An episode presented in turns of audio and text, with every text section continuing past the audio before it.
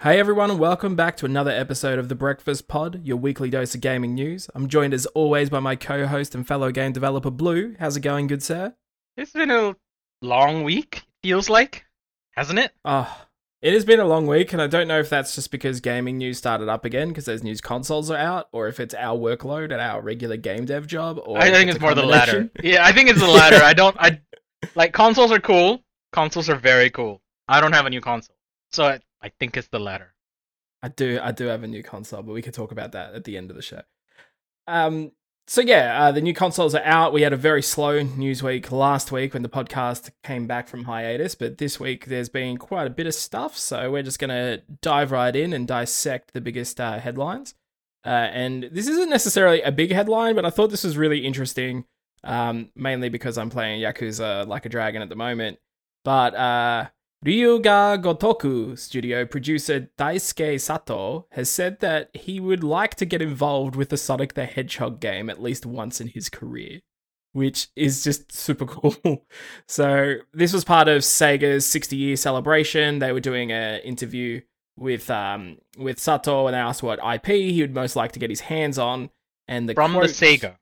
From the yes, Sega. fr- from the Sega Sega pool of stuff, and uh, he said, "After all, when you hear Sega, you think Sonic. I'd like to get involved once at least, but for me, the so-called Sonic is well. If I were to do it, I wouldn't do Sonic as it was. I would try to make a completely different Sonic, which you know, Yakuza is just so." Crazy in so many respects, but the thing that's really awesome about it is they always swing so hard for the fences. So I wonder what sort of crazy Sonic ideas could be cooked up by that studio. Like it'll never happen, but it's super cool to think about. It could be anything. Sonic could go back to Arthurian times. Sonic could become a weird hedgehog. Oh wait. Wait, that's a thing that happened. Oh man, those I- games, those games, yeah. Ooh, It would be cool. It would be cool to see what he would do. Mostly because, yeah, Sonic's already done all the weird shit anyway, and most of the weird shit flops because um, Sonic has a very core that Sonic fans can tell you what it is. I do not know what the core of Sonic is, uh, just from looking in, but Sonic fans know what it is, and um, I've it'd be neat to see how Sonic, it's. Yeah. but I just I never really got it. Right. Like- yeah, like it's not a speedrun game. Like you can speedrun it, but like to speedrun it you have to know so much. It's not an easy speedrun. You know, it's not a game where like Dustforce is a speedrun. Sonic Yeah, Frontier. for sure. It's It's just it, it never stopped made being sense to an me- exploration game. It was an exploration game, Sonic 1 and 2. But then they start bringing the camera in closer and it's not an exploration game anymore. Yeah, well, the Um, thing to me was you're always running to the right and going over the pads, and you're jumping over three quarters of the map all the time. So it's like, what is? I don't know. As a Mario, like 'cause growing up, you know, I had a Nintendo. My best friend had a Sega, and like we would we would trade all the time. And I just Mm. Yeah. I never got into Sonic, man. uh, totally some of it is about exploration and how you get the level play the way you want. I've seen some of that breakdown. But that philosophy kind of goes out once you hit like knuckles and above. And knuckles Yeah, and above yeah, i yeah. should say. Um like yeah especially the 3d sonics i feel like a lot of 3d sonics struggled to find an identity early on. And you know there are eras like there's the the boost era sonic that has a certain gameplay feel. There's yeah, all that kind There's of the stuff. I Shadow the know- Hedgehog era. Hey, look, you wanted to give Sonic guns, but you're like, that's you know, Batman doesn't use guns, so I guess we make uh Man Bat and put him with guns. Bat. Man bat. I, I know Man Bat is an actual character as well in Batman. Yeah, Oh really? I did not yeah, know yeah. this. No, no, that that's it is totally a doctor who who screwed up some experiments and became like a bat person. It's That's wild. That's Yeah. so wild. I love it. um as wild as the Sonic games, and yeah, I think Yakuza flavoring onto Sonic would be weird. But please just don't make a Sonic RPG. Yeah. Oh man. Could you imagine like Sonic? Like I, I said in the breakfast wrap video, like just bring Sonic to Kamurocho, but like that would be. Having said strange. that, right? Like Mario's um Seven Rings, is that right? Mario. yeah, yeah, yeah, yeah. It's, It's like one of the best. Seven stars. Yeah. Sorry. It's like one of the best um RPGs ever. Yeah, So maybe, maybe, maybe. maybe that is. Maybe they could do it. If Maybe anyone could do it, Sonic's- Yeah, if anyone could do something like just crazy and make it work, I think it's that studio. I, I believe it. Do it, Sega. Do it, Sega. Moving on to another bit of news that's kind of not news, but interesting, mainly because Blue and I are planning to do something Mass Effect related in the future. And this is my way of us committing to it. Spoilers. Uh, So uh, there's obviously Bioware have sort of teased that they're working on a new Mass Effect game, and many people are a bit like, well, why? Because Andromeda was bad, and the ending to three is still argued about many a time. Um, but BioWare has managed to tease some images via their fans because they recently released uh, BioWare Stories and Secrets from 25 Years of Game Development, which is a coffee table book. And as soon as uh, users got a hold of it, they started circling these images. They're very small images of what the mass, the new Mass Effect project is taking concept from. It's kind of weird and not Mass Effect looking. No, but kind of Mass Star Effect Wars. looking. It definitely like, especially obviously this is a v- visual thing, so it doesn't work so well on a podcast. But there's definitely an Mm. image here that very much looks like Dagobah. Mm. Um, a broken Mass Effect relay looks like it's being rebuilt, perhaps. So. I don't know. Enough time. There's so much ex- eh, breadth of uh, universe to explore here that they could explain away the ending of three to make something happen. Um, but Mike Gamble, who is the uh, who is the Mass Effect director, project director, was quoted in the book by saying, There's an incredible universe of history to draw from and many more stories for us to tell. We're focusing on creating something truly for the fans. So it sounds like they're going to be playing it safe. Sounds like they probably heard the response to Andromeda. How could you not?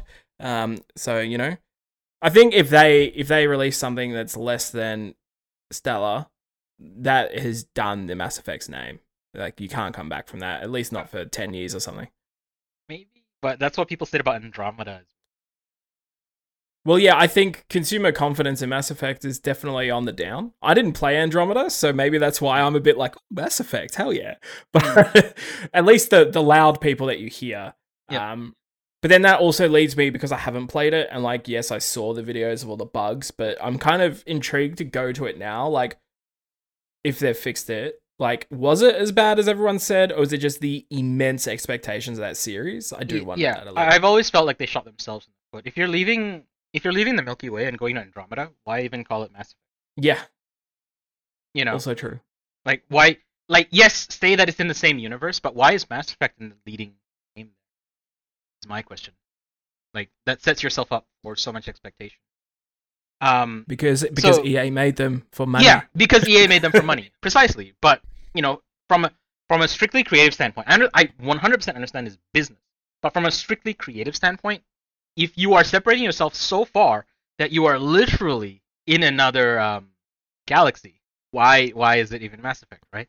Uh, did did I hear this correct? I am pulling from uh, memories now. Is Casey Hudson back with them? That is from my recollection that he Yeah. came back after leaving. He'd been gone for quite a while. He has And been. he, gone he was back So- there to be like, I'm here to right the ship because like Mass Effect was my baby and I got Correct. this. Don't worry about it. Yeah.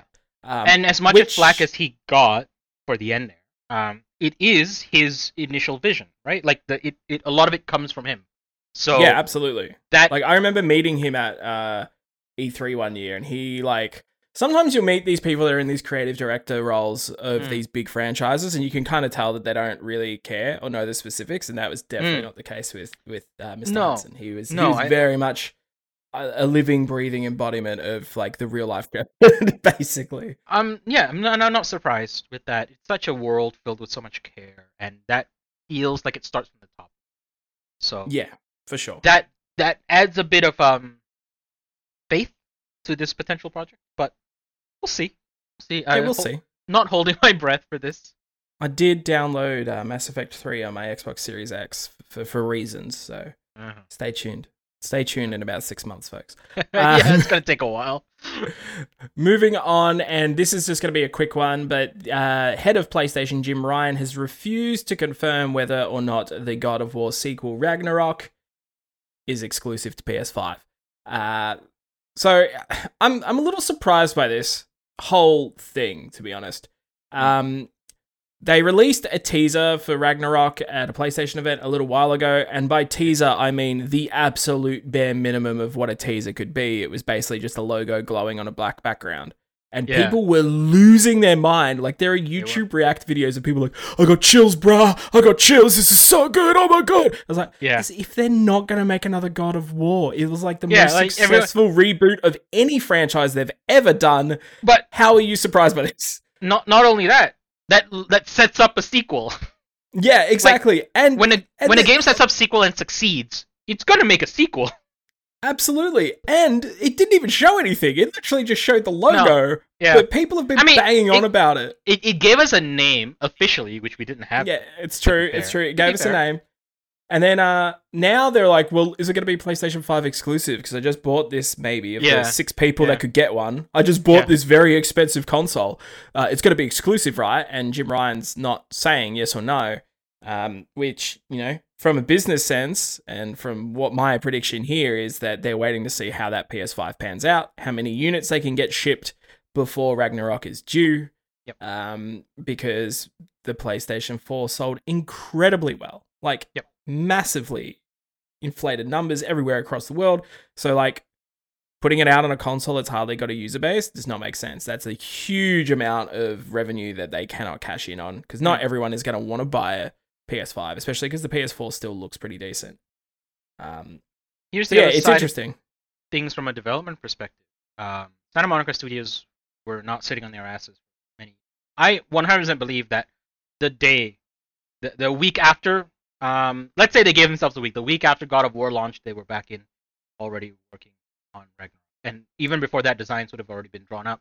And if um, if they hit tech at any point, it would have been on PS4 hardware at the time. Yeah, exactly. like- Yeah, so 100% God of War Ragnarok was on PS4 at one point. So Look, the harsh realities of this too is that like basically the main difference between the two platforms is graphical power and the SSDs. So there's no reason why it can't run on both, and it gets the benefit of being on the PS5 to have ray tracing and extra resolution and extra performance and and, you know some bells and whistles here and there. Um, but of course, people who've just bought shiny new consoles don't want that. okay, That's not how no. video games worked in the past, Blue. That's not how I- it happened. I will refute some of that. If you knew you could commit to only PS5, you would cut down on um, elevators. You would cut down on the walking cracks. You, you know all those loading screen tricks. Yes, yes, yes. Uh, Absolutely. Which I don't think they will cut down on because I do think this was going to be prepped. for. Yeah, no, there is there are design things that can be done to make games 100%. better, but it's not like uh, you know, going from PS2 to PS3 where you're just like blown No. away. Mm, It's no, no, it's more quality of life stuff, which Yeah. we'll talk about that a little bit later. Yes. Um, but yeah, interesting stuff. I will. I'd be willing to put money on it's coming out on both. Um, but unless it gets delayed, like if there's a reason why it gets massively delayed, then they might just scrap a PS4 version. Mhm. Now, the big bit of news, which is from a company that's near and dear to your heart, Capcom got hit by a massive ransomware attack. Uh, there's a group called Ragnar Locker, group of hackers that have taken over a terabyte of data and have leaked a bunch of it after Capcom refused to pay up the ransom. They've been reported to the Osaka Prefectural Police. Uh, so we'll see what comes from there. Now, before we get into like the cool, exciting stuff, uh, it is important to note that um, personal employee information, uh, like HR information, um, along with development schedules, stakeholder stuff, and customer information has been stolen as a part of this. So it is important to remember that while it's cool that we know some stuff now, like this is a terrible attack. Um, Yep. They have confirmed that no credit card information was stolen because Capcom don't hold that on file. That's through another third party, so that's good. Um, but you know, user account information has been taken, especially for the Capcom store. So if you do have accounts through any Capcom service, just play it safe, change that password. Yep. Um, but let's get to the news. And there was quite a bit of news. So the the first uh, lot of info here comes around Resident Evil Village, which we knew was coming in 2021, but now it's looking that the release window is going to be April 2021, uh, which is going to be exciting. Um, the PS5 players will get the demo before anyone else, but it is coming to multiple platforms, multiple generations, I guess we should be saying for now as well. Um, it also will have, by the looks of it, a separate online mode a la Resident Evil 3's remake. Uh, it's codenamed Dominion. We don't know what it is, um, but it's probably just uh, Resistance or whatever that one from RE3 was, but in the world of Village. So don't get your hopes up too much. There's also mention of a VR version of Resident Evil 4 that's coming exclusive to the Oculus store, which makes sense because the Oculus Quest is like setting the world on fire right now. Interesting thing for me here, and Blue, maybe you have a bit of an idea, is they haven't really done a big upres of Resident Evil 4 in a long while. Um, they did do a HD release for the PC, um, which I played through recently on stream, but that game's looking pretty old and rough. I don't think it's going to work super well in VR because of that. So I don't know, maybe are they looking to do that HD treatment that they've been doing to the other games to RE4? Is the question. Mm, I wouldn't bet on it. It's possible. I just don't see them making RE4 with graphics from 2009. Very true. Very true. And Like, and it's Hmm. not in house anymore, right? Yeah, like I guess the interesting thing here is like RE2 was winning Game of the Year awards, like you know, 10 or 15 years after it came out. Um, that remake was so amazing. Did they just start working on four then, and that's why three was outsourced and why three was rushed and just Oh, you, you think four could be in house again? out? Could be, could be. That's the only way I can see it. Like I just cannot imagine a game like the game doesn't look bad, but by today's standards, like it looks pretty bad. Like it's looking rough.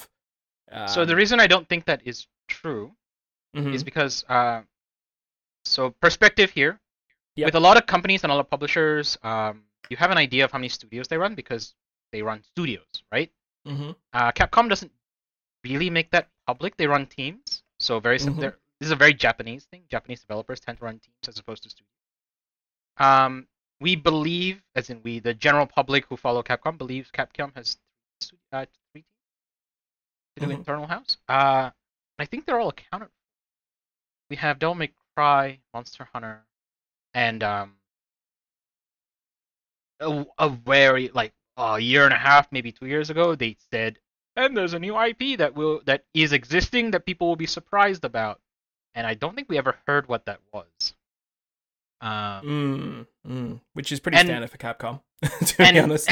yeah, and and then alongside that, they have all the ongoing support stuff like fighting games, Street Fighter, uh, stuff like that. I I don't feel like they have the bandwidth, but they have also been growing. Capcom has also been growing, uh, quite an amount ever since uh, Monster Hunter. World smashed it, right? Yeah, yeah. World really allowed them to build. So Capcom was dying. Like they were three months away from bankruptcy at one point. And Well, then the big rumor was that Microsoft were looking to buy them. They were on the ropes. yeah, like Capcom was like really dire straits, and then Monster Hunter World hit, and so they're, they're they've started growing again, which makes it unclear how many teams are actually in Capcom now. So it's entirely possible, but yeah, Yeah, I just I, I, I, I think it would be outsourced if if four was made. Yeah, I just Yeah. think from my side, like, why would you go in and make the trouble? Like, Yeah. that game's big. You got to do a lot of work to make that VR work. It is, yeah. So it's like, why would you So- make that trouble for it to I- I- look? I immediately Mm. discounted it because I I thought about in-house, but if it's outsourced, I could see it. Yeah. Really, Anyway. for whatever reason, I don't feel like it's. Yeah, we'll see. I mean, I know that Oculus has been throwing a lot of money around too, so Hmm, hmm. maybe maybe there's a, a beneficial deal that made everything work for them. Uh, and they also said that the Resident Evil Netflix series Infinite Darkness will be coming out in May as a tentative release date. Mm. Now, there's stuff that you're interested in, Blue. Mhm. Monster Hunter Stories 2 and Monster Hunter Rise have been confirmed for the PC. That makes it so much harder to decide where to get it. Yes. So Monster Hunter. Stories 2 is going to be launching the same day as the Switch version, which is slated for June 2021. Yep. And both will receive free and paid DLC. Monster Hunter Rise, which this article says is the official sequel to Monster Hunter World. Yeah, I couldn't find anything to corroborate that report, but it this, it's it's this- not from the marketing. From the marketing, it's not like immediately. well well we don't know what the internal documents of these are translated from. Said, yes, right? that's true. So, uh, this is PC Gamer, and they're reporting is pretty solid, but once again, I could not find another mention of that. But throwing it out there, grain of salt. Um, features new monsters, new locales, and a wolf you can ride around on. Will be releasing on PC in October 2021. Uh, which both of these games looked to be a Nintendo Switch exclusive, um, which would be in line with the story series has always been a handheld Nintendo exclusive. Yep. Monster Hunter has typically been like it looked like a bit of a crossbreed between old Monster Hunter and Monster Hunter World. Like it did not look to be a continuation of Monster Hunter World, which makes sense because those games have continued to come out on the Nintendo Switch. So yeah, it's a bit of a surprise, but also a bit of a no-brainer considering how popular Monster Hunter has become on PC. How do you feel about it as our resident Monster Hunter expert? It lines up. I'm surprised they haven't announced it'll be because you're right. A lot of people um, are really happy. I guess maybe my gut instinct again. I I don't know, Jack. I'm a dude on the internet. Uh, but my gut instinct is that they may be worried about the backlash of the, the distance between the two, because we're we're looking Mhm. at a almost six months difference, which is the same distance that was between World PS4 and World PC, and like they spent the entirety of um, Monster Hunter World's lifespan reducing that to the point where the final uh, DLC expansion was simultaneous, um, PC and PS4. So maybe they were worried that fans would be annoyed again, because people were. People were very sad that PC was six months behind. Yeah, yeah, yeah, yeah. Exactly. And are they even at parity now? Are they now? Yeah, as I said, it, it took all this time, but I believe so. World has uh, in October, World released its final update, full proper DLC pack thing Yep, yep. for Iceborne, and that I believe that was parity. Right, gotcha. So right at the product's life. And, Yeah, and at the end. Yeah. Yep. yep. And they're just which makes are sense. they which makes sense. are they doing the thing where they're just rotating the events through again for people Yeah, who missed? yeah. Or? There will be events on, and when seasonal events are up, all prior ones or like a big selection of prior ones are available to run again.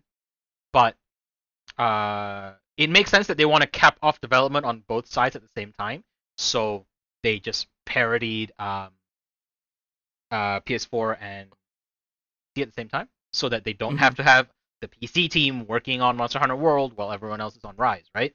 But Yep. yeah, Yeah, that makes sense. So yeah, definitely exciting times to be a Monster Hunter fan, no matter which platform you're on, probably unless Switch. you're a PlayStation player, I guess. I mean, I think I'll probably get it for Switch, assuming it Yeah. runs well on the Switch. Yeah, if if it, if it doesn't have like horrendous frame rate stuff, I don't need the because um for anyone who's not aware, Monster Hunter World on PC looks markedly better than Monster Hunter World on PS4. yeah, absolutely. it, it they also put in 4K texture packs. Just you can just download that.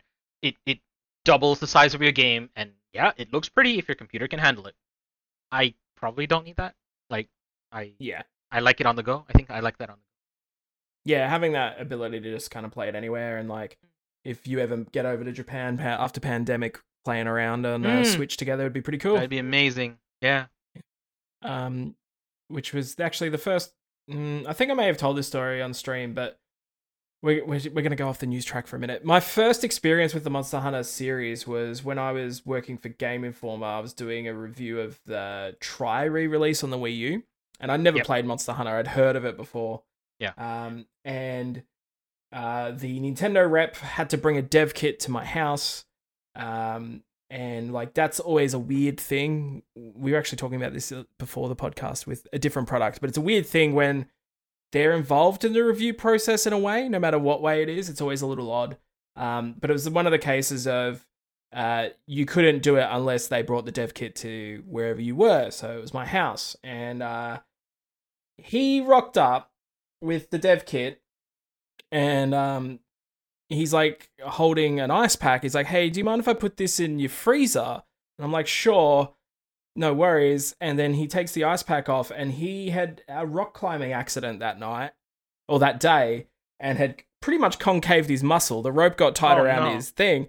And I'm like, uh, we can do this another time, man. Like, you should go Oh, home no. and rest. Yeah. And he's like, Oh, nah, I just really want to play Monster Hunter.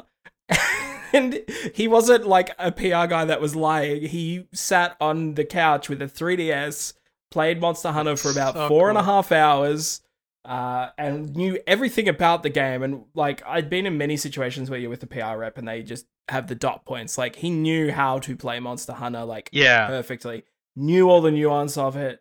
Um, and it was the only way I could try the multiplayer before, so we did that for four hours. Then he left the console with me for a couple of weeks. Um, but yeah, super super cool. So like I've always had this uh, weird affinity with that franchise where like I like the idea of having it on the go because that was kind of my first experience with it. and that's the that's the core that they kind of let go for World, and that's why World was such a, a like carefully paced out thing from Capcom of like, we don't think PC players will like this because our core audience has always been the people on the go, right? Yeah, Um, Yeah. They just they just didn't realize the market that was there at the time, so yeah. not surprised absolutely. at all. It it is designed for on the go hunting. But I do Uh, feel sorry for Dauntless because that Yeah. team had worked for years on we're gonna make a Monster Hunter for Hunter for PC, and then PC, they yep. released it, and then like a month later, it's like Monster Hunter World's coming to PC. like, Yeah. oh, I felt so bad And for them because Dauntless is a cool game. It is a very cool game, and there are definitely cool moments, but World is so much more polished, and it has the legacy of, of like almost 20 years of development behind it. Hard to beat that experience. Yeah, totally. Um, but keeping on with the Capcom leak, there was also a document about a new game that's codenamed Shield. It's a shooter featuring a campaign with several multiplayer modes, including raids, survival, and base defense. Apparently, we can expect a, D- a PC demo to come out September in 2021 and then release in March 2022. Uh, no information has been sort of shown about what the game looks like or what it actually is, but the leak did uh, show that the team wanted to hire a streamer, but then decided it would be too expensive and the streamer likely would stop playing as soon as the contract expired. So they're going the route of uh, using mid tier streamers, actively trying to attract more followers and turn them into long term ambassadors. So a bit of inside baseball of how game devs think about marketing their games. Um, so yeah, huge leak, huge amount of information. Obviously, the dates are very much up in the air because we know that COVID is messing around lots of things, or you know, Cyberpunk delaying is making everyone else delay their stuff. Um, but yeah, that's what it's looking like at the moment. This lines up for an announcement from uh, at E3, right? If these dates um, follow through, Assu- tend to want to launch within six to nine months of when you announce. Yeah, yeah, and assuming assuming that there even is an E3 this year. Well, a lot of people plan for announcement at that time of year Yeah, yeah, yeah, Exactly. because you hit it just before summer, and then summer is a bit dead, and then you get the post summer releases. Yeah. AAA does its thing, so makes Yeah. sense. Uh, so remember how uh, Epic were suing Apple because they were like, "Yo, you need to like bring down the fee of the the App Store," and then App, Apple were like, "Hey, Epic, how about you don't sell Fortnite anymore on our store?" And uh, that's been going on in the background for quite a few months now. Um, Apple has done something here, uh, and they've actually announced a new initiative. It is called uh, where is the name of this thing? Uh, the App Store Small Business Program. It's going to roll out on January 1st and we'll see the standard 30% fee reduced to 15% for any developer that qualifies. The qualifying marker there is any developer that doesn't earn a million US dollars in a year from the App Store, which of course Epic Games do. So Epic is not included in that. But this is definitely no small thing. Like this will help a majority of small indie teams significantly. Even double A probably don't hit a million, a lot of them. So, like, this will help a significant amount of uh, not just game devs, app devs in general. Um, And I do hope that, uh, you know, perhaps Steam would follow suit because there have been reports that, you know, bigger publishers get a more favorable deal, which doesn't make sense when indies are slogging it out. But Yep.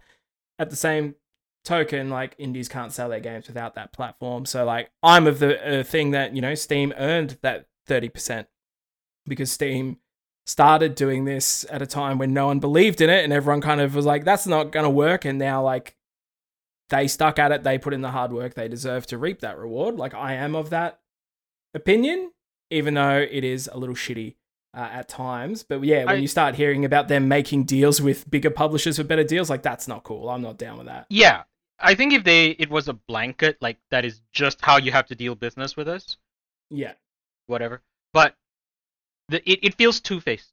Steam uh, Mhm. Valve has felt very two faced, and it's not. It is actually not the fault of any of the representatives I've seen or like heard of from Valve. I, from all accounts, anyone on the ground with Valve who works with Valve, who's like at conventions and stuff, talking to devs, they all seem extremely genuinely interested. Like I, I, I do genuinely believe that a lot of very passionate people work with Valve, but whatever else, the policies from on high are not favorable to indie devs on Valve's platform. Yeah, Uh, yeah, hundred. They do not care about the problem of um, indie games being drowned in among other indie games. Like they literally don't care about that. Um, their tag system doesn't really help. Uh, like there, there's so many accounts of why and how hard it is to get any kind of traction on Steam, and Valve certainly has not made any moves in the past multiple years to try to address it. This is information that's out there, compiled by other people via Valve and Steam APIs, and I cannot believe that Valve doesn't know most of this. They just have made very conscious efforts to not do anything. Yeah, yeah, I think so, So- too. I'm definitely not saying they're good, but I definitely do think that, as you But said, it- blanket wise, thirty percent is justified. I fine. think, like It's same as. Microsoft and all that stuff. Yeah.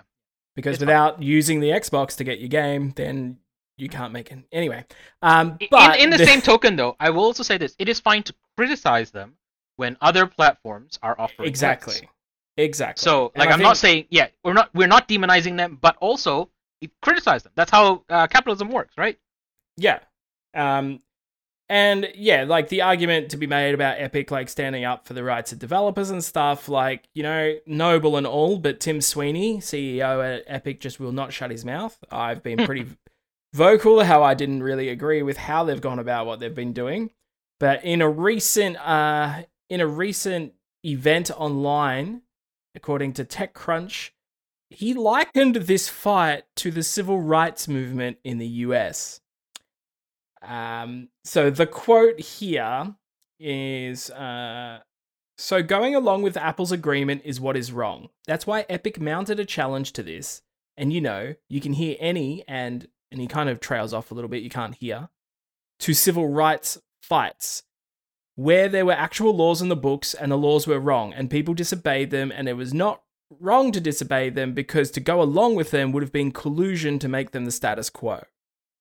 And it's a little bit like, how dare you compare two multi million dollar companies squabbling over how either of them can lose less money in a deal Yep. to the, you know, long storied history of racial inequality and injustice in America. Yep. Yep.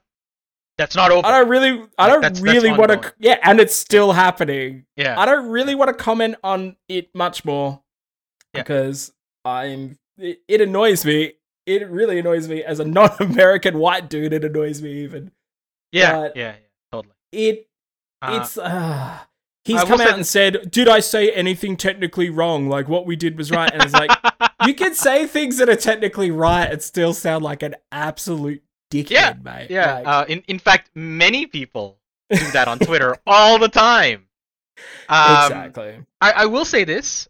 Uh, you know, the last time we spoke about this, or like one of the times we spoke about this, I said that in my mind, uh, Epic's stance would should have been, um, you know, for the people, and then they don't want a jury. Yeah, I exactly. Really don't understand the lines they're taking here. Like, are you what? What are you? If you are saying that you're doing this for the people here, you're not. You don't believe in that in court. Like, Yeah. yeah.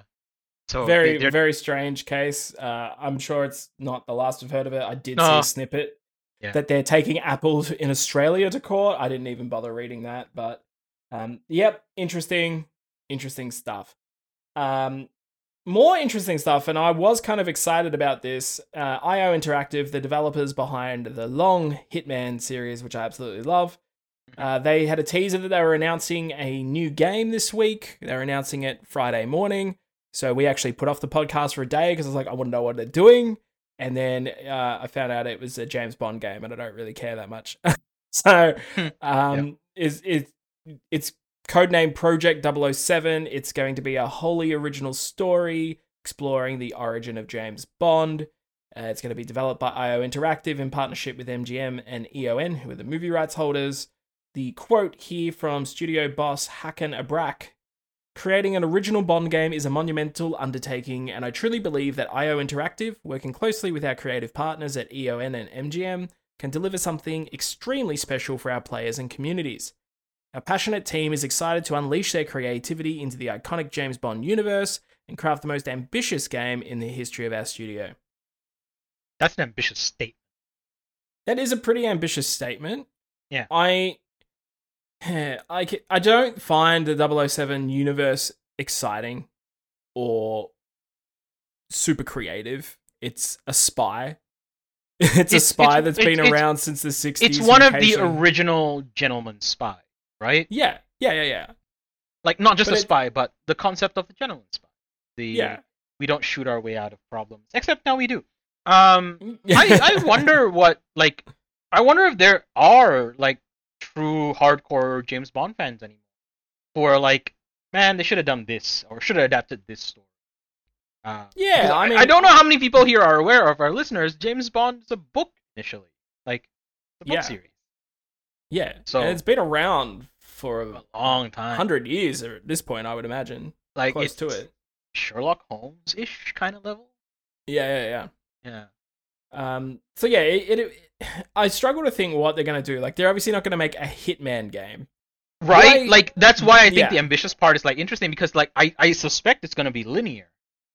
Yeah, I, I am thinking it might be like Hitman Absolution. You know, the narrative Hitman Mhm. game that a lot of Mhm. people didn't like. I could see Mhm. that working in a James Bond game where you're getting disguises and you're kind of moving around. But I think a lot of people are maybe expecting like a GoldenEye experience, and to the, Yeah, like we had a discussion I- on Discord. GoldenEye's not very good. I don't Good think luck we need to to, anyone there again. specs Goldeneye. Um, there have been James Bond games between Goldeneye and now. hmm They, I believe, most of them are literal movie tie-ins. I Yeah, most of them aren't very not. good. yeah. The the last one was 2012, and it got a three out of ten from Eurogamer in their review. Yeah. 007 Legends. Yeah, they're they've they've been rough. They've been having a rough go at it in terms of James Bond games. Um, what I really want to see, this is never gonna happen, but what I want to see is um, you get to the end of the game and like you're walking up, like James Bond is walking out the door, and he just pulls off the wig, and you see the barcode on the back of the neck. Oh man, that would be amazing. It'd be so good, wouldn't it? All right, just- I'm on board now. This is the. I'm, I'm so excited for this game now. it's the only way it could be good for you. This this is canonical. This is canonical, and I'm down. Because it, like Oh, it would be such an easy little thing to do. Yeah, yeah, it would yeah. cost them nothing, and it would just piss off the EON and MGM. So Oh It's man, so it'd funny. be so good. it'd be so funny. Oh. Yeah. I'm gonna write that on a fan fiction. Uh, somewhere. Uh, yeah. So new, new new title, you know, basically nothing yet, and uh, yeah, that, that that actually sounded like a uh, a 007 game. We basically know nothing yet. 007. Um. Anyway, uh, Blue, do you want to take the reins for the next two stories since they're fighting Sure. game adjacent? uh, well, they're they're all Nintendo adjacent, and they're Yeah. they all kind of lead into each other. So th- this uh, we're recording this Friday afternoon. This happened like uh, Friday early morning for us. So throughout the end of Thursday, um, so Nintendo has been busy. Age of Calamity just released. Hyrule Warriors: Age of Calamity. Uh, check out the Pixels for Breakfast YouTube channel if you haven't already. And oh, thanks, buddy. uh, and so yeah, here's the first part of this news. Um, when you buy a game as a streamer, you're excited to share it with the world. You want to be one of the first people to stream it, and hey, you bought it. It's out. This isn't Street Date broken.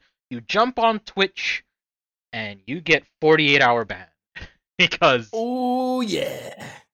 because be- because like Nintendo hasn't actually given a statement as to why. Um, people are saying, "Oh, it's because um, it's not out in the states yet," which isn't. That's not enough. That's not cool. Um, Yeah, just just uh for for insider knowledge here, the embargo that I had to sign on that game was pretty pretty wild. Yeah. I haven't signed an embargo that restrictive in a long time. And Nintendo are usually very restrictive, but this was like Mm. next level. Hmm. Like, um, I wasn't allowed to show anything in my review past chapter four in the game. I wasn't allowed to show more than five seconds of cutscene at a time, and if I was showing cutscene, I had to have commentary over it. Um, Yep. a whole bunch of stuff. I actually don't know if I can mention in depth, but you know, I'm just going to say that. Whatever. No one listens Yeah. to this podcast.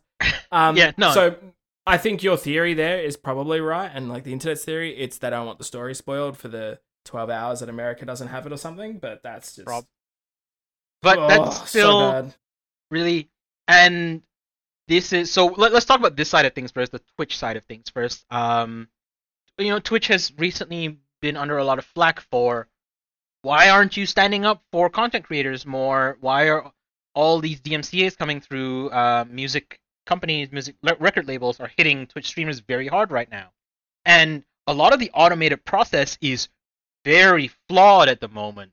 Like people are getting flagged for breathing like literally heavy breathing while playing Phasmophobia is getting people flagged. I saw reports of someone playing a game with rain and that got flagged because YouTube has a lot of like uh you know just rain sound yeah, yeah, um, yeah, videos.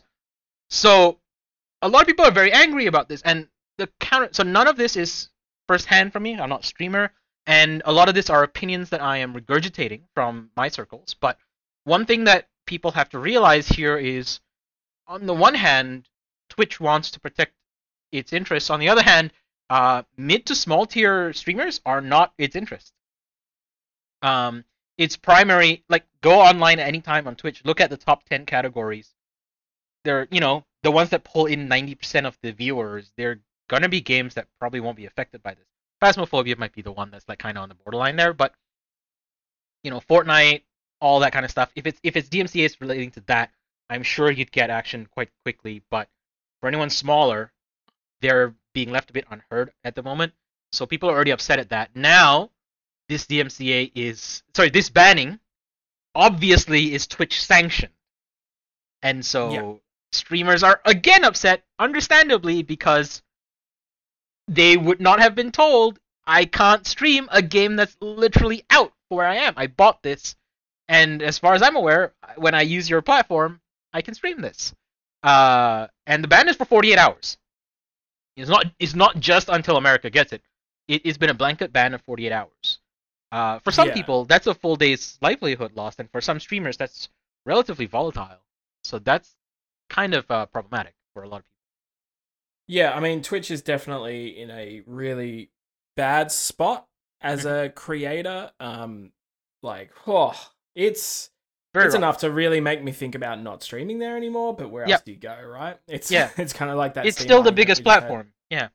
Um, Um, like this is just one of those cases that Nintendo, and I mean they're not the first one. Like, do you remember when Persona uh, Five Yep. came out and they were like, Yes. you can only stream like twenty five minutes of to- it, and then we'll ban you. Uh, yeah. Uh, you can only, Oh. and even months later, you can only stream up to this date in game. Yeah, yeah, yeah. Which is which is insane. Like it's definitely not the first part of that, but the big problem here with this as, as a creator is all of Twitch's tools are favored to the other party. Like Yeah, they are not to the striker. favored towards the uh, streamer. You you are guilty until found innocent by Yeah. their system. Yeah, which is bad. And then you have that all of this on top of the fact that you can just buy affiliate status now. Did you see that? Oh, I did not. No, but that oh, so does not surprise me. So okay, diverging off your new story a little bit. Yeah. Um, so you know, um, if if you're a streamer on Twitch, um, for those who aren't in that world, uh, basically you can start streaming and that's it, right? Like no one can subscribe to you, no one can uh give bits or any of the Twitch currency towards. it's you. one way. Other than the chat, Yeah. it's one way. Exactly. The only way that you can earn revenue off your stream is if you get donations, uh, which you have to set up yourself through a third party sort of thing. Uh, you hit a specific goal on Twitch, which is like three concurrent viewers over 12 consecutive days, streaming like 10. Uh, no, it's it's a 20 short laundry list of tasks. Yeah, basically. it's all these like metrics that you have to hit, and people Yep. like kill themselves to hit this. Like if you go on the the Twitch Reddit, you'll see people like, "Oh my god, I'm like at two concurrents and I had the best day ever because three people came and said hello to me, and I'm just gonna Yeah. stream for like 76 hours this week now." Like Yeah. It's it's really messed and up. and th- they'll do things like I just need to get over this hump. I'm doing a 24 hour stream. If you've never Yeah. streamed before, don't don't do 24 hour streams. They're they're Yeah. really bad for you. Like yeah, health don't do wise. 24 hour stream. Just do 52 and a half hour. Anyway, uh, yeah, I'm talking to a. I am talking right next to one of the biggest idiots I know. So Yes, exactly. Um, yeah, But uh, now they're trying to give you, the creator, the privilege Oh, of yeah. It- solving it's- your it's for DMCA. it's for no, you. solving Yeah. solving Twitch's DMCA problem by buying a Monstercat Pro subscription for seven ninety nine a month, which gets you like all of the royalty free music you could ever want for your streams and Twitch affiliate status. So instead of just fixing the DMCA issue, they've partnered with Monstercat to be like, well, here, you can just pay to avoid the DMCA issue, and we'll give you Twitch affiliate for it. I'm also not confident that um this will solve it. I I still think we're gonna get false flags with this. Oh yeah, hundred percent. But what I'm saying Right. is they should just like fix the issue, and and also Okay. Uh, I, I will say it's not as simple as that. Twitch's hands. It, it's not as simple as Twitch and Amazon just goes make this happen. This this is a long-standing copyright law problem. yeah. But then you have uh, Facebook Gaming who have bought rights to basically all the music on Spotify, so people can just play what they want. Yeah. So Like Twitch has the money, and Twitch is dependent Twitch on creators, and some of their top creators are having years of their work deleted because of this. Yep. Yep. So like, just fix the problem. But Twitch also to the, the point, capacity. Don't make people work themselves to death to get this minuscule thing of affiliate. Like everyone should just be able to monetize their stream from from day one. Because if you're not entertaining or good, no one's going to subscribe to you anyway. Right? fixes the So problem fixes you- itself. Yeah, like you're at this thing where people are killing themselves for for three followers concurrently, three viewers rather, and then they get affiliate and they get one subscriber anyway, and then it just they they left questioning why did I try. Why did I try uh, for so long to make this happen? So it's just all of the Twitch stuff right now is just not feeling great, and then this this on top of that, which I'm sure this is coming from Nintendo, but like Yes. if Nintendo were like doing this, why doesn't Twitch just let people know? Like, Why didn't they send the out fact a that- creator newsletter and be like, "Hey, Nintendo's flagging yeah. accounts. Please don't stream it until X date. We're trying to work it out." and and there's like no warning. yeah, you know, it, it's in the system. You can select Hy- Hyrule Warriors Age of Calamity. Why aren't you given a warning there? Mm. Perfect like place, just right? so many. For all of Mixer's problems, when stuff like this would happen, they usually told partners at least. Yes. So, Uh, okay, so following on and continuing the dog pile on Nintendo, and I do feel a bit bad for this, but there is a series of tournaments um, known as uh, the Big House. Um, they were gonna have the you know standard yearly annual big Super Smash Brothers Melee tournament, um, and Melee has had an interesting uh, year and a half th- there's some advancements have been made to be able to run melee with rollback netcode, which is insane.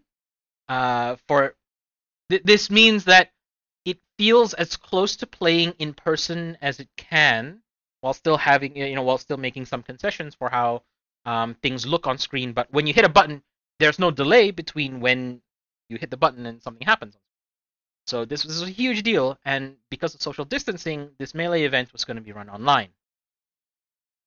Well, Nintendo can't have that. Nintendo absolutely cannot have you playing their games online, I guess. So they they put out a cease and desist uh, on this and has effectively um, killed this tournament and its series. And this is not the first time Nintendo has gone quite hard on Smash Brothers as a fighting game as a fighting game. Um, they have like prevented it from being run at big tournaments in the past. Um, it's it's super interesting. I, I think it's just very sad because normally what happens when a game is old is you lose support and then you have to keep the game alive on your own. That's hard. That's already hard enough. In this case, you lose support and then the company that made the game is telling you don't play it. yeah, What do you do then? what do you do then, you know? I mean, you and I got a clash on this, but Nintendo's in their rights because it's using a third party tool, right? Uh, Nintendo is 100% in their rights. Yeah. Um, the thing I, that I, has I come think out it's really is- terrible and shitty. Yeah. And like especially given the state of the world and social distancing, but at the same time they're using a system that's the like, thing just that, knowing how Nintendo is, especially being a Japanese Yeah. company, like I think any Japanese company would take this step. And I think it's just a difference in thinking. visibility. uh, I, also, I think Smash is vocal. Smash Yeah. Absolutely. It's just um, like Nintendo as a company, and I'm only speaking from my knowledge of Nintendo Australia, but I assume it's the same for America. Like, Hmm. I don't think anyone in Nintendo America is making this happen because all these decisions, everything, like even like who to send a copy of a game to at a publication is decided by Japan. It's not decided by the local office. So I think Nintendo America has been, you know, roped into this uh, from from HQ. You know what I mean? Um, Sucks. It it does it does. Uh, and and one of the things to take away from this is a reminder that all content on online, YouTube, Twitch, on Facebook streaming, on YouTube streaming, all of that, everything is by the grace of the owners of the game. No one has the rights to do anything that they're. th- There is no free. There is no fair use here. There is no. But the law says this. No, copyright laws currently are quite archaic and has not caught up with the way the internet functions. So just as a reminder, you are functioning, any one of you who does any streaming or whatever, or content creation, you are functioning by the grace of content owner, case of developers and publishers. And they 100% have the perfectly legal right to rescind you the um, ability to produce content based on their content. Now most won't because it is a very Marketing. important marketing and visibility Yes, thing that's right. and a good community building thing. But like yes, you can get frustrated. Yes, you can voice your concerns and Mhm. you know, call them out on this stuff. But you are not in the- right by the law. Yeah, at the end of the day, yeah, it's not and it's frustrating as a creator to be Mhm. that way. But yeah. Just as a so you know, and and we can we leave the news behind now. I think. Yeah, that's a bit of a weird way to end the news. Um Moving on to how we are illegally using. yeah. Uh, you were Um, gonna ask me what I've been playing. Yeah, what have you been playing, Blue? I- know Uh, what you've been playing a little bit, but talk to me. You inspired me. Boot up my PS4 again. So played some Beat Saber last week. Good. I like. It, it's a good opportunity to move. Um, in this like very sedentary period of time. I Uh, am so surprised. Uh, so like, Beat Saber. I don't know if it does this on the PlayStation, but Oculus just rolled out a new move thing, um, which Mhm. is like tracking your movement time and speed and all that sort of stuff, and giving you Mhm. calorie breakdowns and all that jazz. Mm. Um, but does Beat Saber on PlayStation like give you extra points the harder and like more uh swing arc you use? Technically, yeah. Yeah. So like when you're playing a song on expert or above and like actually just getting right into it and swinging hard and fast, like god damn, is that a cardio workout actually? Like I did It not is. think it would be. And you don't have to go for very long at that rate. If you're playing at that level, Yeah. it's like 30, 40 minutes and you're you're good for the day. Better better than any treadmill workout I've had, that's for sure. Yeah. It works different muscles, but yeah, for sure. Yeah, like my I did a session like I'm only doing it like every two days because I'm like I go into it for an hour at expert and just go real hard. But, like, my my shoulders are killing me right now. Yeah, so, like, yeah, yeah. later, you know? I I definitely take that as a oh my god, I'm so unfit. yeah yeah yeah. Totally, That's how I treat it, yeah. Yeah. But you've been playing some Beat Saber, enjoying that. I've been playing some Beat Saber, I've been playing some Deep Rock Galactic again. I already talked last week. Mm-hmm. What else have I been playing? That it? Is, is that all I've been playing? I think that's all I've been playing. That's all you've mentioned to me. Yeah. Yeah, yeah, cool. Good. I played like the first two hours of Hollow Knight. Ah, okay. I hmm, I don't like it so much because it's a gated progression adventure, but it's one I want to go back to because I really liked the art and animation, and it's Australian. How do you feel about it? I I think that all the people who compare it to Dark Souls is being very disingenuous. Oh Like- yeah, yeah, yeah. yeah. absolutely. Like it is it's it is so much its own thing that it's like insulting to both games to, to like compare them to each other. Um, It was also the era where everything like the Citizen Kane became the Dark Souls of, you know. every era is always gonna have a comparison point, and we're in a we're in a very cool one right now. If you're on Steam as well, uh, because Rogue is released Yeah. on Steam and is a roguelike. Yeah. Like- oh, shit. Yeah, like like our our genre name for this game, which is the genre definer, is yeah, it's kind of like that. Yeah. Yep. I did not realize that. Yeah, yeah, yeah, yeah, yeah. So Rogue was recently released on Steam. If you look at the tags, Rogue is a roguelike. And um I I guess to that I have to say it sure is Steam. It sure Oh, is. yeah, it sure is. It, some Uh, could argue it's the most roguelike. Yeah. like you know, if we had like percentage of how much this game is like Rogue, I'd say that's close to 100%. Yeah, I reckon. Uh, so yeah, um, genres suck. Uh, and I saw a take that uh, we should almost refer to triple AAA. Let, let me pull up this like picture of a tweet real quick here. Um, let's see. Proposal: We need to start calling Japanese AAA games J AAA like we do the RPGs to differentiate. Because maybe it's just me, but when I think about quote, quote unquote the problems of AAA gaming, it's 98% Western devs. Just saying, and that's the most like I don't I don't understand where that comes from. I just don't understand. Uh, Um, yeah, like soon we're gonna get into like Scandinavian neo punk like rogue. That'll be a genre soon. You know what I mean? It's gonna go down this weird rabbit hole of music like Yeah, genre so- systems. uh, yeah, that that's. I, I've been playing Dwarf Mining, uh, and um, and I've been playing Beat Saber. Been good. Nice, nice. What have you been up? So I got an Xbox Series X. Got one. It's here in front of me, the black monolithic box. Staring. Um, yeah, it it's interesting. I haven't played a lot of it because I was doing the Age of Calamity review when it came in, Mhm. and work has just been mental. Um, but I did get some time with it yesterday, so uh, I'm just going to explain uh, the the the system of how I got this. So they sold out immediately. Both consoles sold out immediately in Japan, but there was also a national lottery at places like Amazon, the Microsoft Store, um, and I think Bic Camera and maybe a few others. We could enter the lottery and they would randomly draw, and then you had the opportunity to buy one. Uh, Win the opportunity to give them. yeah, basically. So I entered that thinking like I'm not gonna get cold or whatever, and then release day came around and I didn't get it, so I was like, cool, whatever. And then uh, a couple of days ago, I got an email being like, "Yo, there's an Xbox Series X with your name on it. You've been selected. Do you want one?" And I had 48 hours to comply, basically. Uh, so I did do that after reading that stock for that console is basically going to be very, very extremely low until like April, May next year, and then Japan would be even lower than that.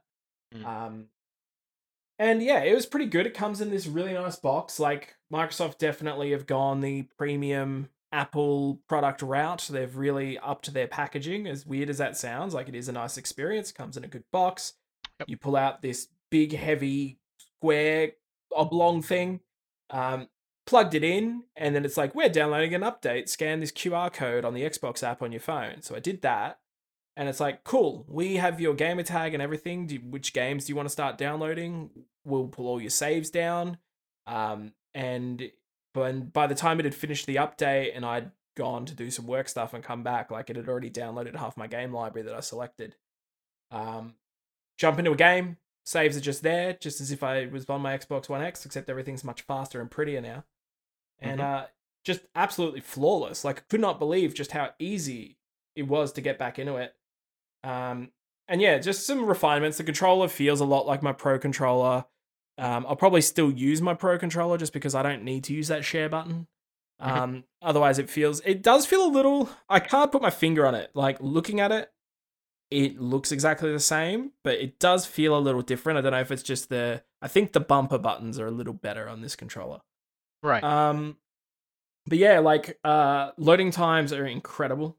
Uh, like Yakuza, there's like basically no loading anymore. Where on Mhm. the one on the when I did the first stream, there was a lot of waiting in between scenes. Like now, it's just like, yep, I'm here, I'm ready to go. Mhm. Um, and then yeah, I the only other game I've played on it was I started playing Hellblade: Senua's Sacrifice because I'd never played it, and the sequel looked really interesting. So I was like, all right, I'm gonna get through this because I knew it was only like six hours long. Hmm. Um, I'm up to the very end of it. That game is Cool. wild. That game is really weird. wild. It's a weird game. I I don't like it. I don't. I guess I like it. I don't. I like it intellectually. it. Yeah, I, I I don't think it's meant to be enjoyed. I don't think you're supposed to feel comfortable playing that game. Yeah, well, it's not even the comfortability of it. It's like, okay, it's got this combat and it's pretty basic, but I get it. And then it's Yep. got this puzzle solving stuff, and like, it's all just a bit eh. Did you play it with headphones? Ah, yes, the like sound design and everything's amazing. Yeah. and like the puzzles aren't hard, but it's just a bit more like I'd actually just rather walk Yeah. around and be told this stuff than have to find the symbols. and not a fan. The, not a huge fan of the puzzle. I, I like the combat actually. I, I liked what little combat was, which Yeah, is not and- surprising. Uh, this is Ninja Theory, Theory. right? Yeah, Yeah. this is Ninja Theory. Ninja Theory are good developers. Like they, they know how to combat. So this, it wasn't Um, surprising. It definitely feels low budget in terms of like the scope of it, but like Mhm. it looked so I had loaded it up and watched the intro on my 1X and like Yep. on the Series X at 4K 60, like it just looked phenomenal. Like I couldn't believe how good it looks because it's It- a couple years old now. Yes, Um, and they they they poured technical passion into it, even if they couldn't pour money. yeah. So I'm actually now I'm really psyched to play the sequel with the Microsoft budget behind it. I'm I'm interested to see what you think once you hit the end because I I'm not sure where the sequel necessarily goes, and I'm we're not we Ah. don't have a we don't have a fixed idea of what the sequel is gonna gonna be yet. So right, Interesting. I might finish it tonight. I have. A, I'm Yeah. like I looked up like how many areas are there, and I'm up to the second last area, so Yeah. I'll, I'll Yeah. easily be able to knock it out. yeah, cool. I love that. Um, I, I love bits of that game. Um, yeah, The uh, yeah. I, I was talking to Broduck about it, and I was like, I don't like it, but I want to finish it and play it, and I Mm. I wouldn't recommend like it's not a hey I'm gonna play a game and have fun. It's like No, it's not a game. It's not a feel good game either. No, it's it's being assaulted, but it, it it's art. Like that's Yes. as close as like it is Yeah, art yeah. with a little bit of gameplay. It's it's It, it, interesting. it, it's more art to me than the like Dear Esther's and what what happened to Edith Finch. What remains of Edith? Finch. It's more art to me than those kinds. yeah, uh, the the mm, yeah It's just know, because there's- of my specifics. I'm not saying yeah yeah yeah. evaluating these games. Um, I want to point out uh, is just the the reason I brought up the audio. Don't know how many people listening know this, but it was specifically designed with binaural audio. Like all all audio is recorded with binaural design in mind. That means that when you put the headphones on, you are supposed to be able to hear if something is back and to the left of you, front and to the right of you, stuff. And that plays into the most unexpected ways. Like for example, in combat, one of the cues that someone is behind attacking from behind because you you're seeing from a very narrow point of view is the the schizophrenic voices in your head goes to the left and like it sounds like it's coming to the left from the left and like that is such an amazing piece of like audio design um, married into gameplay design And- Yeah, there's a, there's this section where you're in a dungeon and you've got to hear the sounds to tell you which way to go and stuff. Like, yeah, it's really really cool. Super Yeah. well done. Yeah.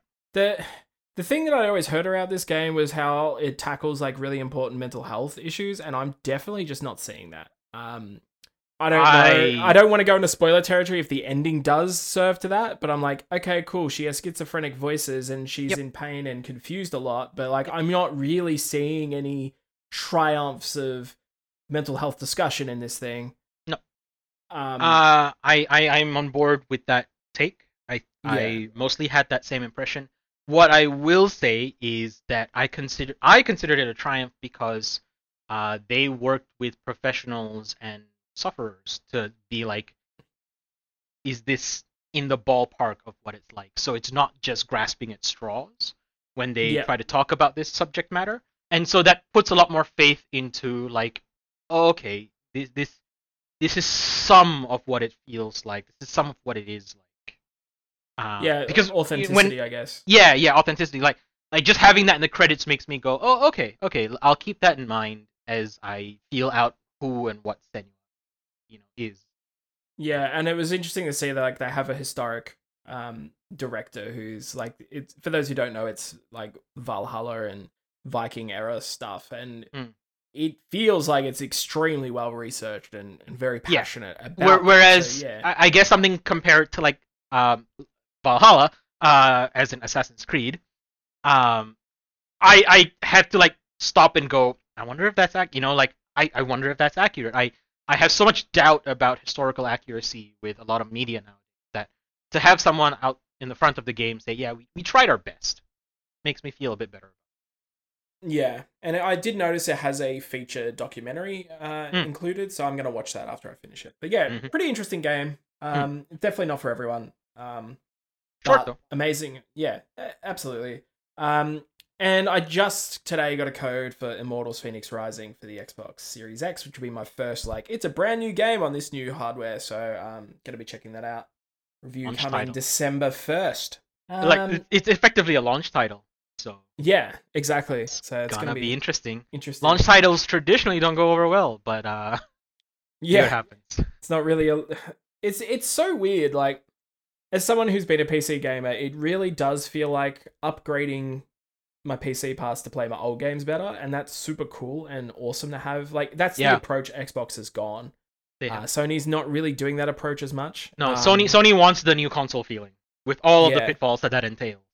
But that's the thing. This is like coming home and knowing exactly what I'm gonna get, but everything's just better. And um, Yep. yeah, I don't know. I'm really really happy with it. So uh, also for for streaming purposes, it's really interesting because any sort of bigger AAA game now, instead of stressing my PC out, 'cause I've only got one PC, and I'm starting to hit that wall where I'm starting to get frame dips and stuff when I'm playing and streaming. I'm just gonna play that on this console now because it's like almost as good as my PC graphics, but not going to take a hit. And like when you're watching a 1080p stream, you're not going to be able to see all the minute detail anyway. So Precisely. it's kind of an interesting solution for that. Yep. Um. Also, I've been playing Age of Calamity, as you said, review Age of Calamity. on YouTube. You were actually present for some of that review. Mm.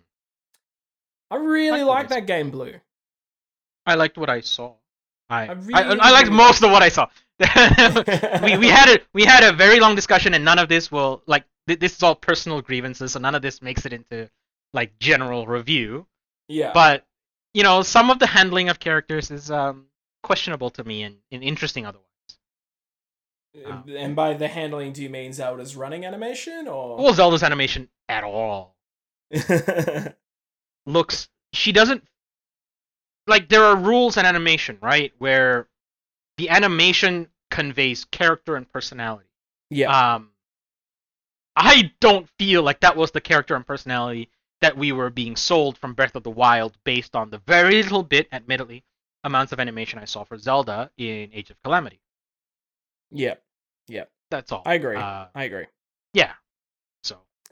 So for those who don't know, it's a sequel to Hyrule Warriors. While the first Hyrule Warriors was just a celebration of the Zelda franchise as a whole, this one is a prequel to Breath of the Wild, and it tells the story of the war and rising of Calamity Ganon that basically locks everything away for a hundred years uh, until Link reawakens at the start of Breath of the Wild. Um, it was really interesting to me just how painstakingly important it was for this game to really cement itself as yes, this is a prequel to Breath of the Wild. Like it's a cold open like Breath of the Wild is with just the plain white font like Breath of the Wild is. Yep. Um, it's very minimalistic. It basically pulls in. It just adds so much weight to each character. So unlike Hyrule Warriors, where you're on this mission and there's like this narration, and then you're like, go and do this thing now, and oh, and you're here. That's really cool. Nice to see you again. Like, there's none of that. It's like you are going to reunite all the champions from across Hyrule because you know this is coming. And it's it should have been the Rogue One of this universe where you're like, we know how this ends and it's not going to be good, but let's go on the ride and see how it gets there. But literally at the very start of the game, they are made aware of the calamity coming from a time traveling robot, a mini guardian. Uh, and then another mini guardian who is an evil mini guardian is back trying to throw a spanner in the works. So you got this this classic Terminator situation where you got two Terminators trying to kill. yeah, John except Connor, that instead of. Arnold Schwarzenegger, it's BB-8. Yeah, yeah, yeah, exactly. um, like I'm not going to go into the story because I do think that for for the whole and like not all, it's a pretty solid story. It's um I said this in the review, it's not groundbreaking, but it's pretty damn good, especially for a game that a series that hasn't really had a story. Like most Yeah. of the lore comes from the text at the start and stuff surrounding the game and like the texts outside of the game like Hyrule Historia and all this sort of stuff. Like we're kind of given this bread trail of interesting characters and how they fit into this universe, but there's not really like here's a really awesome lore dump, right? Yeah. Um this is that. Like you get to see uh the the personality of these characters and I don't agree with some of the personalities of how I would have written them, but um you know, it is a Nintendo game as well. Uh Yeah. Yeah. but like it's awesome to see that in this universe and like it makes me be like excited for the next breath of the wild like i hope that they do have i hope this is a, a signal of where they may be going with their writing where they may be going to be exploring things um it didn't get as dark as i wanted it to but yeah all in all i, I really like the game and just the gameplay was tons of fun it, it Mm. just felt more grounded uh, as as you saw, um, they work the Sheikah Slate runes into the combat flow, Yep. um, which is really cool. It just adds a bit more diversity. Like that was the thing streaming Hyrule Warriors. Like I liked it, but it's just like I'm hitting light, light, heavy, light, light, light, heavy. Like it's just the same over and over again. Yep. And having a bit of that strategic element, throwing in the Sheikah Slate runes, just really made it feel like a bit more intentional. I had to pay a bit more attention to it. Mm. And uh, the final thing I'll talk about is just the the map. Um, so like in other in Hyrule Warriors, you were going through all these menus to sell items and craft things and blah blah blah and upgrade everything. Whereas here, there's like different regions of Hyrule, and you're filling out all these things by handing in like, oh, well, we need this many herbs and bokoblin tails to make this thing for our village. So you kind of instead of just spending all this time in menus, and essentially it is menus just put in a different light. It feels like you're contributing to the cause, and yeah, it yeah just, dress, just made a dress up your sense. menus, right? Like, Yeah, don't make Final. Fantasy 13. like, isn't that what we learned from Final Fantasy 13? Yes, RPGs are just a linear corridor. Don't Yeah, make an yeah. RPG that's just a linear corridor. yeah, Um, exactly. Dress it up a bit, yeah. But yeah, all in all, I think um, if you're a fan of Hyrule Warriors, you're probably gonna like this one a lot. Yeah. Um, I think there's a lot more depth to it. If you're a fan of Breath of the Wild, I think you will enjoy this. If you wanted that game to have more story, I think in particular, Don't go into this looking. I I I, I- will I want to say this, and I don't know if this is right. So correct me if I'm wrong. This Uh-huh. isn't canon. This isn't canonical, right? This is just not canonical. Um, well, this is the thing that is very confusing about it because they didn't they say beforehand it was. Oh, if they did, then they're breaking their own canon. I think they said that it was, but then because of the I I don't know, I would need to look that up. I don't know. So But the introduction of the time traveling guardians just gives them a consequence free way out, basically. Like, no, no, no, no, anything- no, no. A lot of a lot of other things are broken. As in, like a lot of their own rules are broken. In in Breath of the Wild, um, when you meet Purah, she says that she only figures out the special runes in the Sheikah Slate after Link goes to sleep. It's one of the and they only reacted because he touched them, which implies that it never left Zelda's hand, Mm-hmm. and no one else is supposed to be able to use. it. yeah, it yeah, is yeah. the right of the champion. So they are breaking some of their rules from the concept. Yeah, but the introduction of the time traveling robots mean that they can say that that happened before we see it. Like that's what I'm saying. Like it just gives them and anything that they want to nope out of this, they can. With some like, oh well, you just didn't see that that was actually like the third some- time slip stream, you know. Maybe, maybe. But um, the time still Yeah. don't add up.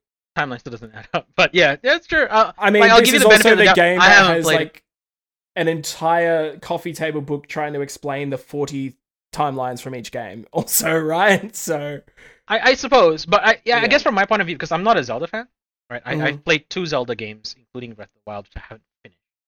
Yeah. Um, so from my point of view, it's not hard to keep Breath of the Wild's timeline straight, and they haven't. They they've gone out of their way to not do it via gameplay. And yeah, yeah, yeah. when you do things like that, I'm like, okay, it's not canon.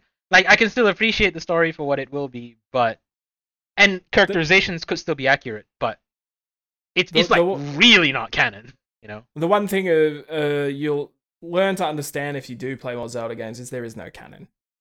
because it's like the same story retold time and time again, and they're all connected via well actually that game that came out like was the 10th zelda game is actually the first zelda game um and Yeah. like who's the original link who's not the original link how Yeah. zelda came to power like it's all just constantly like they are connected through the most thinly veiled piece of string that they might as well not be connected at all right But see, some of it is interesting because, for example, Link Between Worlds goes out of its way to tell you that you're not you're not a hero of time because you're not. You don't save Hyrule.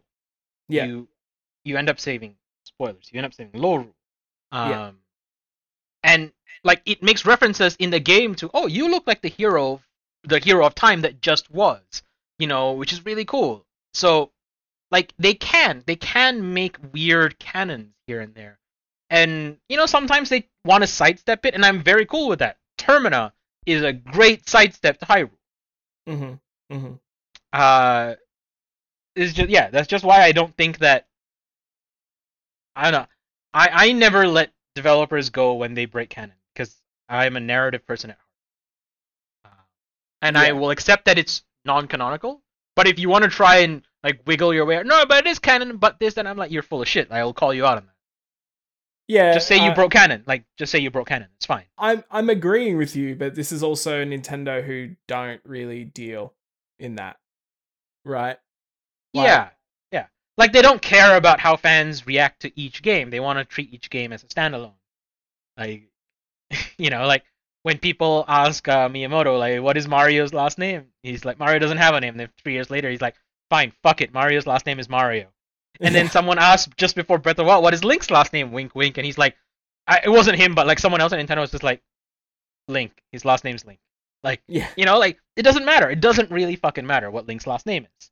yeah, Um, yeah. And in a lot of ways, it doesn't matter that they can use the Sheikah Slate runes because it's a different story. It's a different, effectively, timeline, right? Um, Mhm. I'm fine with that. Just just don't say it's linked to Breath of the Wild then, because because and here it is, right? Because uh, you built something very pre- pretty with Breath of the Wild. I really like Breath of the Wild. I like a lot of aspects of Breath of the Wild, um, story wise. And if you want to say it's just a separate thing, cool. If you want to say this is exactly before, for the most part, then I call bullshit on that. That's all. Yeah, no, that's that's a fair stance to take, I think. But I, I'm I- I'm I know, comic it- book fanning this for sure. yeah, I, that's what I'm Yeah. saying. Like, I don't think Yeah. it really matters. No, Right? it doesn't. And- It really doesn't. It really yeah. personally. Um, and opinions yeah- you couldn't air on on on the on the review. So Yeah, yeah, yeah, no, absolutely. I think it um it does a pretty good job of just bringing the one thing from Breath of the Wild, and like I didn't finish that game either Mm. because it was frustrating me that for the first time I had this gorgeous world that had like so much intrigue to it. Like it Mm. was so empty and devastated, and then you would find like these characters that you're like, oh, and like we knew each other, and like oh you're old now, and like oh, and this is like and all this stuff but not enough to, to fill it out. It was just like, it doesn't feel consequential. yeah, yeah. Um, so like for me, it was just really nice to see that, and I think if they could bridge the gap between the two styles, I think they'll have something super interesting. Mm. Um, but once again, like it's Nintendo, and I don't count on them to do anything ever. I especially don't count on them to characterize Zelda the way a lot of people care, because she's just been a blank slate. Yeah, no, hundred percent, hundred percent. Um, but yeah, so I've been playing that. Um, Half Life Alyx. Half-Life Alyx. Have you finished it? Alyx. Uh, no, I haven't finished it. Um, because. I got that review. Um, yeah, that's true. That's true. So I was planning to get back to that, but I'll be starting Immortals tonight as well. So. yeah, I guess so. Yeah, uh, and Yakuza. Yakuza, um, which this podcast is already getting pretty long, but the long and the short of it is like that game is way better than I was expecting it to be. Uh, Yakuza Zero set such an insanely high bar for me personally. Mhm. Uh, there was this series that I thought I knew what it was, and what I thought I knew what it was as was a bad GTA from Japan, basically, with weird mini games. Mm. Then I played it, and top 10 game of all time for me, without a doubt. Like, changed the way I think of narratives. That's a pretty high bar to Actually, hit. yeah, yeah. yeah. Because the 7 is in a completely different game style, completely new cast of characters for the first time since the series started. And uh, it's a turn based, like Persona, Final Fantasy style battle system. And I typically hate those games, they're just not my thing. Uh, I'll play Persona just because I really like its style, but I don't enjoy it. I have loved every single minute of my 10 hours with this game so far, and I'm not even mad that there's probably another 80 or 90 hours to go. The characters just have so much heart in this one. Like, ah, so good. I know it's not for everyone, and I can even tell on my streams that no one really cares that I'm playing it, but I don't care. I love it. I love it, and this one's for me. So I'm just, I, I'm just so excited. I, it is something else to see a game confident at what it does and then doing it. And uh, so like, let me just tell you something. You weren't watching the stream last night, right? No. So I've been I avoiding met... it. I, I actually will admit I've been avoiding it because I just I don't know if I'm ready to take on a Yakuza. Can I just tell you the the yeah yeah yeah do it do it do it yeah yeah do it. So like third side quest into the game, about eight hours into the game, mind you. So of Yeah. about eight hours, I reckon there's been about an hour of gameplay, and Yep. I'm up to like it was a third side story, and this guy comes out in a trench coat and starts flashing us. He's just in his boxer shorts, but his crotchal region is glowing like the briefcase out of um, uh, Fiction. fiction, right? Mhm. Mhm. So we beat up the dude, like that's a fight, and then when we Mhm. beat him up, um, this professor dude comes out and thanks us for taking out the creep for his research, and then takes us to his lab and starts like spraying all these like Pokemon quotes, but they're not ex- direct quotes; they're just rewritten. And he wants us to beat up all the Sujimon, which are the bad guys. And he gave us a Suji Dex, and every time that we knock out a bad guy now, it collects data for this guy who needs us to destroy them all. Yeah. And it's just like, what is this game? Like, honestly, what the hell is going on? And I Yep. love it. Yep. It's amazing. Yeah. Also, the main hero, um, he grew up in a soap land, which is basically like a se- semi illegal prostitution house. Mhm. Um, and so Dragon Quest raised him, and he keeps referring to Dragon Quest, and like Mhm. now he has it in his head that he's the hero from Dragon Quest. Yep. And it's just so strange to me for this one in particular to be so referential to an extremely classic and still running Japanese RPG. Like it's Yeah. super cool. And kind of uh, everyone that he's told in the game so far is just like, really? You love Dragon Quest? You, you, what? it's like, yeah, super cool. Um, so yeah, really digging it, digging it hard. Also, Yeah. apologies if you can hear the Japanese. Uh, they're announcing something about coronavirus through the town at the moment. I don't know if that came through on recording. Um, but yeah, Probably on that's what I've recording, been but not playing. Blue. Oh, good, good.